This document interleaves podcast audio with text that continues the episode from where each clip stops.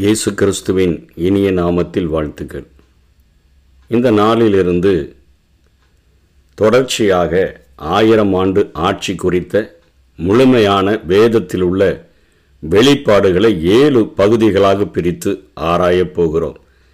இதுவரையிலும் ஏசாயா அநேக தன்னுடைய அதிகாரங்களிலே ஆயிரம் வருட அரசாட்சிகளை அப்படியே கொஞ்சம் கொஞ்சமாக அவர் குறிப்பிடுகிறதையும், எரேமியா குறிப்பிடுகிறதையும், எசேக்கியேல் குறிப்பிடுகிறதையும், மீகா குறிப்பிடுகிறதையும், சகரியா குறிப்பிடுகிறதையும் பார்த்தோம். வேதம் முழுவதிலும் இந்த ஆயிரம் ஆண்டு ஆட்சி குறித்த முழுமையான வெளிப்பாடு என்ன என்பதை ஒரு ஏழு பகுதிகளாக பிரித்து ஒரு சில தினங்களுக்குள்ளாக நம்ம இதை முழுமையாக கற்றுக்கொள்ளப் போகிறோம்.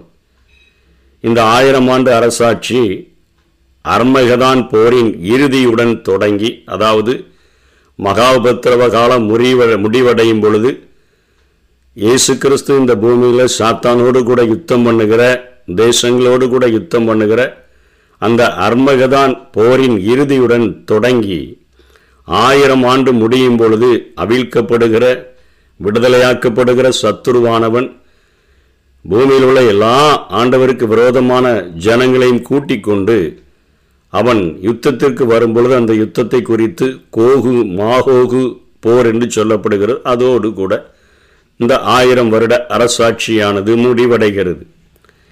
இயேசு கிறிஸ்து இரகசியமாக வந்து விசுவாசிகளை நடுவானிலே சேர்த்து கொண்ட பின் உலகில் ஏழு ஆண்டுகள் அந்தி கிறிஸ்துவினுடைய ஆட்சி நடக்கும் என்று சொல்லி வேதம் தெளிவாக நமக்கு போதிக்கிறது.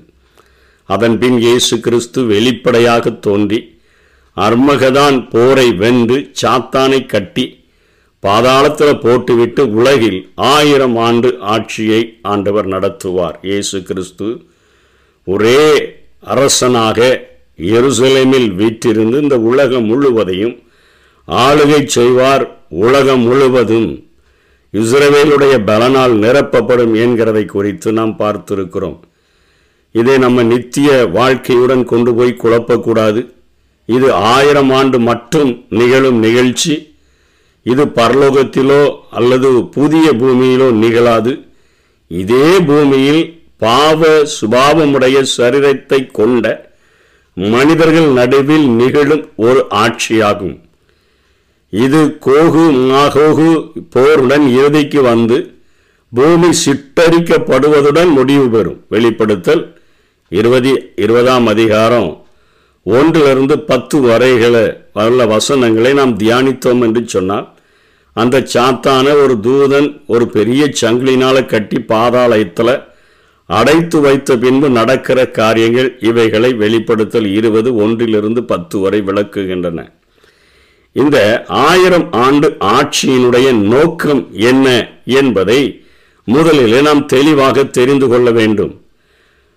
அதற்கு முதல் காரியம், அந்த ஆட்சியினுடைய நோக்கம் என்கிற முதல் தலைப்பிலே நாம் பார்த்தோம் என்று சொன்னால், அதிலே முதல் பிரிவிலே பரிசுத்தவான்களுக்கு ஆண்டவர் பிரதிபலன் அளிக்க வேண்டும். இந்த பூமியில் இந்த நாட்களில் ஆண்டவருக்காக வாழ்கிறவர்கள், அவர்களுக்கு ஆண்டவர் பரிசு கொடுக்க வேண்டும், பிரதிபலன்களை கொடுக்க வேண்டும். சங்கீதம் ஐம்பத்தி எட்டாம் அதிகாரம் பதினோராம் வசனத்தை பார்த்தோம் என்று சொன்னால், அப்பொழுது மெய்யாய் நீதிமானுக்கு பலன் உண்டென்றும் மெய்யாய் பூமியிலே நியாயம் செய்கிற தேவன் உண்டென்றும் மனுஷன் சொல்லுவான். இந்த பூமியில வாழ்கிற மனிதர்கள் அவங்க சொல்லணும், நீதிமானுக்கு பலன் இருக்குதுப்பா, பூமியிலே நியாயம் செய்கிற ஒரு ஆட்சி, ஒரு தேவன் உண்டென்று எல்லா மனுஷர்களும் சொல்லும்படியாக ஆண்டவர் இந்த பூமியிலேயே பரிசுத்தவான்களுக்கு அவர் பிரதிபலன்களை கொடுக்கக்கூடியவராய் இருக்கிறார். இதுதான் ஆட்சியினுடைய முதல் நோக்கமாக காணப்படுகிறது. நீதிமொழிகள் பதினோராம் அதிகாரம் பதினெட்டாம் வசனத்தினுடைய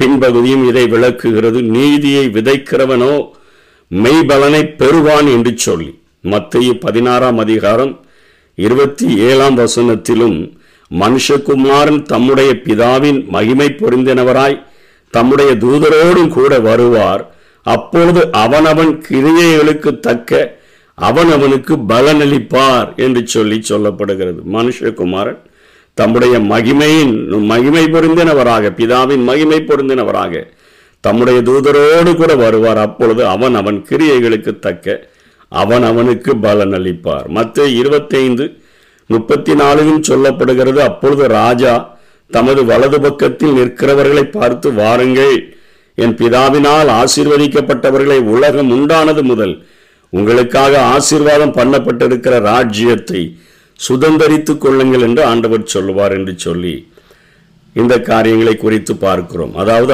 ஆயிரம் ஆண்டு ஆட்சியினுடைய நோக்கத்தில் முதல் பகுதி பரிசுத்தவான்களுக்கு பிரதிபலன்கள் கொடுக்கப்படுகிறது. ரெண்டாவது, அந்த ஆயிரம் ஆண்டு ஆட்சியினுடைய நோக்கம் என்ன? கர்த்தர் கற்பித்த ஜெபத்தினுடைய உள்ளடக்க நிறைவேறுதல் அங்கே நடக்கிறது. ஆண்டவராய் இயேசு இந்த பூமியில் வாழும் பொழுது ஜெபிப்பதற்கு கற்றுக் கொடுத்தாரே. லூக்கா பதினோராம் அதிகாரத்திலும் மத்தேயு ஆறாம் அதிகாரத்திலும் உம்முடைய ராஜ்யம் வருவதாக என்று வார்த்தையை சொல்லி கொடுத்தாரே. அந்த ராஜ்யமானது இந்த பூமியிலேயே ஸ்தாபிக்கப்படுகிறது.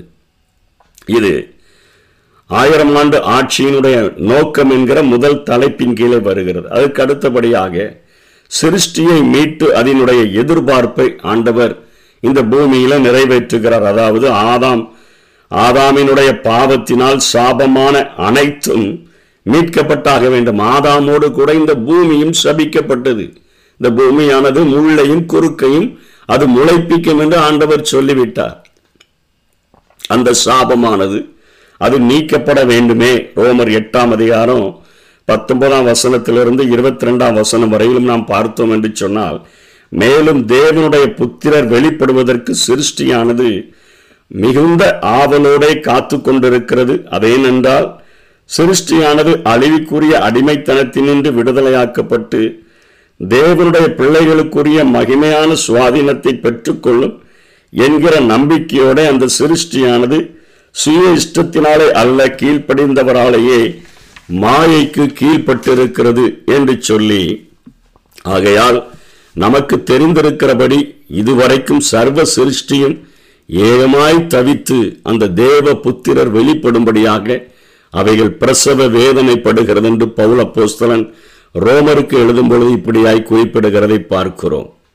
இதிலே நான்காவது பகுதியாக மூன்று முக்கிய உடன்படிக்கையை உடன்படிக்கையினுடைய சாராம்சமானது நிறைவேறக்கூடியதை நாம் பார்க்க முடியும். அதாவது இந்த பூமியில ஆண்டவர் ஆபிரகாமோடு கூட ஒரு உடன்படிக்கை பண்ணினார், தாவீதோடு கூட ஒரு உடன்படிக்கை பண்ணினார். ஒரு புதிய உடன்படிக்கை என்கிற காரியத்தை இந்த பூமியிலே ஆண்டவர் ஏற்படுத்தினார். ஆதியா ஆதியாகமம் பனிரெண்டாம் அதிகாரம் ஒன்றிலிருந்து மூணு வரை மற்றும் ஏழாம் வசனங்கள்ல கர்த்தர் ஆபிராமை நோக்கி, நீ உன் தேசத்தையும் உன் இனத்தையும் உன் தகப்பனுடைய வீட்டையும் விட்டு புறப்பட்டு நான் உனக்கு காண்பிக்கும் தேசத்துக்கு போ. நான் உன்னை பெரிய ஜாதியாக்கி உன்னை ஆசீர்வதித்து உன் பேரை பெருமைப்படுத்துவேன். நீ ஆசீர்வாதமாயிருப்பாய். உன்னை ஆசீர்வதிக்கிறவர்களை ஆசீர்வதிப்பேன், உன்னை சபிக்கிறவர்களை சபிப்பேன். பூமியில் உள்ள வம்சங்கள் எல்லாம் உனக்குள் ஆசீர்வதிக்கப்படும் என்றார். ஏழாம் வசனத்தில் கர்த்தர் ஆபிராமுக்கு தரிசனமாகி உன் சந்ததிக்கு இந்த தேசத்தை கொடுப்பேன் என்றார்.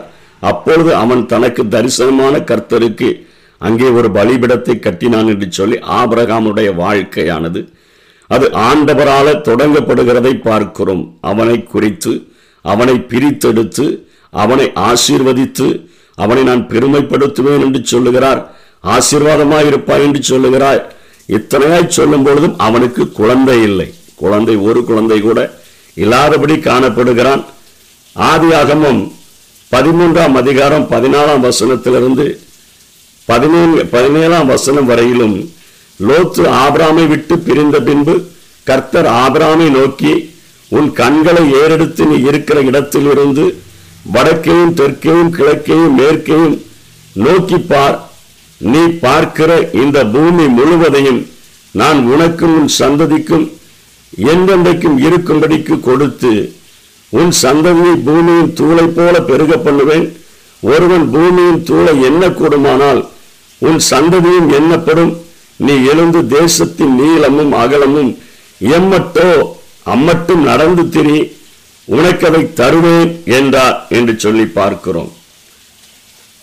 அதனைத் தொடர்ந்து ஆதியாகமம் பதினைந்தாம் அதிகாரம் ஐந்தாம் வசனத்திலிருந்து ஏழாம் வசனம் வரை அவர் அவனை வெளியே அழைத்து, நீ வானத்து வானத்தை அண்ணாந்துபார் நட்சத்திரங்களை என்ன, உன்னாலே கூடுமானால் அவைகளை என்ன என்று சொல்லி பின்பு அவனை நோக்கி உன் சந்ததி இவ்வண்ணமாய் இருக்கும் என்றால் அவன் கர்த்தரை விசுவாசித்தான், அதை அவர் அவனுக்கு நீதியாக எண்ணினார்.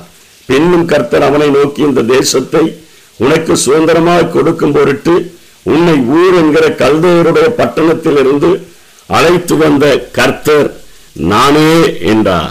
ஆதியாகமும் பதினேழாம் அதிகாரம் ஏழாம் வசனம் எட்டாம் வசனத்துல உனக்கும் உனக்கு பின்வரும் சந்ததிக்கும் நான் தேவனாய் இருக்கும்படி எனக்கும் உனக்கும் உனக்கு பின்வரும் தலைமுறை தலைமுறையாக வரும் உன் சந்ததிக்கும் நடுவே என் உடன்படிக்கையை நித்திய உடன்படிக்கையாக ஸ்தாபிப்பேன். நீ பரதேசியாய் தங்கி வருகிற கானான் தேசம் முழுமைக்கும் உனக்கும் உன் பின்வரும் உன் சந்ததிக்கும் நித்திய சுதந்திரமாக கொடுத்து நான் அவர்களுக்கு தேவனாய் இருப்பேன் என்று எங்கே ஆண்டவர் ஆபிரகாமோடு கூட உனக்கு குழந்தையே இல்லாத போது ஒரு உடன்படிக்கையை ஏற்படுத்துகிறார். ஆதியாகமம் இருபத்தி ரெண்டாம் அதிகாரம் பதினேழாம் வசனம் பதினெட்டாம் வசனத்துல நான் உன்னை ஆசீர்வதிக்கவே ஆசீர்வதித்து உன் சந்ததியை வானத்தின் நட்சத்திரங்களைப் போலவும் கடற்கரை மணலைப் போலவும் பெருக பண்ணுவேன் என்றும் உன் சந்ததியார் சத்ருவின் தங்கள் சத்ருவின் வாசல்களை சுதந்திரித்துக் கொள்ளுவார்கள் என்றும் நீ என் சொல்லுக்கு கீழ்ப்படிந்தபடியினால் உன் சந்ததிகள் பூமியில் உள்ள சகல ஜாதிகளுக்குள்ளும் அது ஆசீர்வதிக்கப்படும் என்றும் என் பேரில் ஆணையிட்டேன் என்று கர்த்தர் சொல்லுகிறார். இன்றைக்கு ஆபிரகாம் இந்த பூமியில அவன் இத்தனை தன்னுடைய சந்ததி பெருகி இருக்கிறத பார்க்க முடியல. எல்லா விசுவாச மார்க்கத்தாரும் ஆபிரகாமினுடைய சந்ததியார், அவர்கள் ஆபிரகாமோடு கூட விசுவாச மார்க்கத்தார் அனைவரும் ஆசீர்வதிக்கப்படுகிறார்களே, அந்த ஆசீர்வாதத்தினுடைய உடன்படிக்கையின் நிறைவேறுதலை இந்த ஆயிரம் வருட அரசாட்சியில ஆபிரகாம் அதை காண முடியும். ஆண்டவர் அவரை அழைத்து கொண்டு போய் வானத்தின் நட்சத்திரங்களை பார், அவைகளை எண்ண கூடுமானால் உன் சந்ததியை நீ எண்ணிடலாம், பூமியினுடைய அந்த கடற்கரை மணலை பாரு, அதை என்ன கூடுமானால் எண்ணிடலான்னு சொன்னார. இந்த உடன்படிக்கையானது ஆயிரம் வருட அரசாட்சியில அவைகள் முழுமையாய் நிறைவேறும். ஆபிரகாம் பாப்பார், அவருடைய சந்ததியை அவரால் எண்ணவே முடியாது. அதே போல தான் இதனுடைய உடன்படிக்கை இதை ரெண்டு நாளாகவும் பதிமூன்றாம் அதிகாரம் ஐந்தாம் வசனத்துல பார்க்கிறோம். இஸ்ரவேலே, என்றைக்கும் ஆளும் ராஜ்ய பாரத்தை இஸ்ரவேலின் தேவனாய கர்த்தர் தாவீதுக்கும் அவன் குமாரருக்கும் மாறாத உடன்படிக்கையாக கட்டளையிட்டதை நீங்கள் அறியீர்களா என்று சொல்லி பார்க்கிறோம். அதே போல ரெண்டு சாமுவேல் ஏழாம் அதிகாரம் பனிரெண்டாம் வசனத்திலிருந்து நாம் பார்த்தோம் என்று சொன்னால் அங்கே அழகான ஒரு காரியம் சொல்லப்படுகிறதை நாம் பார்க்கிறோம். முன் நாட்கள் அது அப்படியே நிறைவேறுகிற அந்த காரியங்களை குறித்து ரெண்டு சாமுவேல்ல நம்ம பார்க்கிறோம். ஏழாம் அதிகாரத்தில் பனிரெண்டாம் வசனத்தில் இருந்து பதினாறாம் வசனம் வரையிலும், அதே போல ரெண்டு சாமுவேல் இருபத்தி மூணாம் அதிகாரம் ஐந்தாம் வசனத்திலும் இந்த காரியங்கள் சொல்லப்பட்டிருக்கிறதை நாம் பார்க்கிறோம். முதலில் ரெண்டு சாமுவேல்ல ஏழாம் அதிகாரம் பனிரெண்டாம் வசனத்தில் உள்ளதை படிப்போம். உன் நாட்கள் நிறைவேறி உன் பிதாக்களோட நித்திரை பண்ணும் பொழுது நான் உனக்கு பின்பு உன் கற்ப பிறப்பாகிய உன் சந்ததியை எழும்ப பண்ணி அவன் ராஜ்யத்தை நிலைப்படுத்துவேன். அவன் என் நாமத்திற்கென்று ஒரு ஆலயத்தை கட்டுவான். அவன் ராஜ்யத்தின் சிங்காசனத்தை என்றைக்கும் நிலைக்க பண்ணுவேன். நான் அவனுக்கு பிதாவாயிருப்பேன், அவன் எனக்கு குமாரனாயிருப்பான். அவன் அக்கிரமம் செய்தால் நான் அவனை அவத்த மனுஷனுடைய மிலாற்றினாலும் மனுபுத்திரனுடைய அடிகளினாலும் தண்டிப்பேன். உனக்கு முன்பாக நான் தள்ளிவிட்ட சவுலிடத்திலிருந்து என் கிருபையை விளக்கினது போல அவனை விட்டு விலக்க மாட்டேன். உன் வீடும் உன் ராஜ்யமும் என்றைக்கும் உனக்கு முன்பாக ஸ்திரப்பட்டிருக்கும். உன் ராஜாசனம் என்றைக்கும் நிலை பெற்றிருக்கும். இதை தாவீது காண்பார். என்னுடைய சிங்காசனத்தில் அந்த ஆட்சி நிலை பெற்றிருக்கும் என்று சொன்னாரே, மாறாத ராஜாவாக ஒருவேளை தாவீது நாற்பது வருடங்கள் ஆண்டிருக்கலாம், சாலமோன் நாற்பது வருடங்கள் ஆண்டிருக்கலாம், உசியா ஒருவேளை ஐம்பத்தி ரெண்டு ஆண்டுகள் ஆண்டிருக்கலாம். ஆனால் ஒரே ராஜாதி ராஜாவாக சிங்காசனத்தில் அசைக்க முடியாத அரசனாக இந்த பூமியில தாவீது அமர்ந்திருந்த சிங்காசனத்தில் என் ஆண்டவராகிய இயேசு கிறிஸ்து ஆயிரம் வருடம் அரசாளுகிற அந்த அரசாட்சியை தாவீது பார்க்கும் பொழுது, என் ஆண்டவர் என்னோடு கூட பண்ணின உடன்படிக்கையை எத்தனை உண்மை உள்ளவராய் நிறைவேற்றி இருக்கிறார் என்பதை அந்த நாட்களிலே அவர் கண்டுகொள்ள முடியும். மூன்றாவதாக புதிய உடன்படிக்கை என்று சொல்லி பார்க்கிறோம். இதை எரேமியா முப்பத்தி ஓராம் அதிகாரம் முப்பத்தி ஓராம் வசனத்திலிருந்து முப்பத்தி நான்காம் வசனம் வரையிலும் அதை நாம் படித்தாலும், அதை எடுத்து அப்படியே எபிரேய ஆக்கியோன் எட்டாம் அதிகாரம் ஏழாம் வசனத்திலிருந்து சொல்லுகிறபடினால நான் எபிரேயரிலே அவைகளை படிக்கிறேன். அந்த முதலாம் உடன்படிக்கை பிழைத்திருந்ததானால் இரண்டாம் உடன்படிக்கைக்கு இடம் தேட வேண்டுவதில்லையே. அவர்களை அவர் குற்றப்படுத்தி அவர்களை நோக்கி, இதோ கர்த்தர் சொல்லுகிறது என்னவெனில், இஸ்ரவேல் குடும்பத்தோடும் யூதா குடும்பத்தோடும் நான் புது உடன்படிக்கையை ஏற்படுத்தும் காலம் வருகிறது. அவருடைய பிதாக்களை எகிப்து தேசத்திலிருந்து கொண்டு வரும்படி நான் அவர்களுடைய கையை பிடித்த நாளிலே அவர்களோடு பண்ணின உடன்படிக்கையை போல இது இருப்பதில்லை. அந்த உடன்படிக்கையிலே அவர்கள் நிலை நிற்கவில்லையே, நானும் அவர்களை புறக்கணித்தேன் என்று கர்த்தர் சொல்லுகிறார். அந்த நாட்களுக்கு பின்பு நான் இஸ்ரவேல் குடும்பத்தாரோட பண்ணும் உடன்படிக்கையாவது என்னுடைய பிரமாணங்களை அவர்களுடைய மனதிலே வைத்து அவருடைய இருதயங்களில் எழுதுவேன். அவைகளை நான் அவர்கள் தேவனாயிருப்பேன், அவர்கள் என் ஜனமாயிருப்பார்கள். அப்பொழுது சிறியவன் முதற்கொண்டு பெரியவன் வரைக்கும் எல்லாரும் என்னை அறிவார்கள். ஆகையால் கர்த்தரை அறிந்து கொள் என்று ஒருவன் தன் அயலானுக்கும் ஒருவன் தன் சகோதரனுக்கும் போதிக்க வேண்டுவதில்லை. ஏனெனில் நான் அவர்கள் அநியாயங்களை கிருபையாய் மன்னித்து அவர்கள் பாவங்களையும் அக்கிரமங்களையும் இனி நினையாதிருப்பேன் என்று கர்த்தர் சொல்லுகிறார். அதை சொல்லிட்டு எபிரேயாக்கின்னு சொல்லுகிறார். புது உடன்படிக்கை என்று அவர் சொல்லுகிறதுனாலே முந்தினதை பழமையாக்கினார். பழமையும் நாள்பட்டதுமாய் இருக்கிறது, ஒருவழிந்து போக காலம் சமீபித்திருக்கிறது. அப்படின்னா என்ன? இந்த நாட்கள் அவர்கள் நியாயப்பிரமாணத்தை படிக்கிறார்கள். ஒரு பிரதியானது அங்கே அவர்கள் வைத்திருக்கிற ஆலயத்தில் ஆயிலும் பிரதான ஆசாரியர்களிடத்தில் ஆயிலும் இருந்து படிக்கக்கூடிய சூழ்நிலை இருக்கிறது. அந்த நாட்களிலே ஆண்டவர் அந்த பிரமாணங்களை எல்லாமே அவர்களுடைய இருதயங்களில் நான் எழுதி அவர்கள் தேவனாயிருப்பேன், அவர்கள் என் ஜனமாயிருப்பார்கள். அந்த காரியம், அந்த உடன்படிக்கை இந்த பூமியில நிறைவேறி இருக்கிறத இஸ்ரவேல் ஜனங்கள் கண்கூடாக பார்ப்பார்கள். யாரும் போய் நீ ரட்சிக்கப்படுன்னு சொல்ல வேண்டியதில்லை, கூடி வந்து நியாயப்பிரமாணத்தை படிக்க வேண்டியதில்லை. ஆபிரகாம் சந்தோஷப்படுவார், தாவீது சந்தோஷப்படுவார், இஸ்ரவேல் ஜனங்கள் அனைத்தும் சந்தோஷப்படுவார்கள் என்று பார்க்கிறோம். அதற்கு பின்பாக அந்த பகுதியிலேயே தீர்க்க தரிசனங்களை அது நிறைவேறுகிறது. தீர்க்க தரிசனங்கள் நிறைவேறுகிற காரியம் முதல் தலைப்பின் கீழே இவைகளை பார்க்கிறோம். முதல் தலைப்பாகி அந்த ஆட்சியினுடைய நோக்கத்தில் தீர்க்க தரிசனங்களையும் ஆண்டவர் நிறைவேற்றுகிறார். ரோமர் எட்டாம் அதிகாரம் பதினெட்டாம் வசனத்தில் நம்ம பார்க்கிறோம், ஆகையால் இக்காலத்து பாடுகள் இனி நம்மிடத்தில் வெளிப்படும் மகிமைக்கு ஒப்பிடத்தக்கவைகள் அல்லவென்று எண்ணுகிறேன். ஒன்று பேதுரு நாலாம் அதிகாரம் பனிரெண்டாம் வசனத்திலிருந்து பதிமூன்றாம் வசனம் வரை, பெரியவானர்களே உங்களை சோதிக்கும்படி உங்கள் நடுவில் பதறி பற்றி எறிகிற அக்கினியை குறித்து ஏதோ புதுமை என்று திகையாமல் கிறிஸ்துவின் மகிமை வெளிப்படும் பொழுது நீங்கள் கலிகூர்ந்து மகிழும்படியாக அவருடைய பாடுகளுக்கு பங்காளிகளானதினால் சந்தோஷப்படுங்க. அந்த ஆட்சியில் கலந்து கொள்ளும் பொழுது பவுல் சந்தோஷப்படுவார். எவ்வளவோ பாடுகளை சகித்தனே, இக்காலத்து பாடுகள் இனி வருகிற மகிமைக்கு ஒப்பிடத்தக்கவைகள் அல்லவென்று எண்ணுகிற நம்ம சந்தோஷப்படுவோம். அவரோடு கூட பாடுகளை சகித்தோம் என்று சொன்னால் அவரோடு கூட ஆளுகை செய்வோம். இன்னும் ஒன்று பேதுரு அஞ்சாம் அதிகாரம் ஒன்றாம் வசனத்தில் பவுல் சொல்லுகிறார், உங்களில் உள்ள மூப்பருக்கு உடன் மூப்பரும் கிறிஸ்துவின் பாடுகளுக்கு சாட்சியும் இனி வெளிப்படும் மகிமைக்கு பங்காளியுமாயிருக்கிற, நான் மூப்பராக இருந்துட்டேன், கிறிஸ்துவின் பாடுகளுக்கு சாட்சியாக இருந்துட்டேன், இனி வெளிப்படும் மகிமைக்கு பங்காளியாக இருக்கும்படியாக நான் புத்தி சொல்லுகிறது என்னவெனில் என்று சொல்லி தொடங்குகிறார். அவரோடு கூட பாடுகளை சகித்தோம்னா இந்த பூமியில் அவரோடு கூட ஆளுகை செய்வோம். இதுதான் முதல் தலைப்பு, ஆயிரம் ஆண்டு ஆட்சியினுடைய நோக்கம். இதனை தொடர்ந்து மற்ற நாட்களிலே பின்வரும் பகுதியை நாம் ஆராய்ந்து பார்க்கலாம். கர்த்தர் தாமே நம்மை ஆசீர்வதிப்பாராக. ஆமென். ஆயிரம் வருட அரசாட்சி பரிசுத்தவான்களின் ராஜ்யமே, பரமபிதா வேதவாக்கிலே பசுமை பொற்காலம்.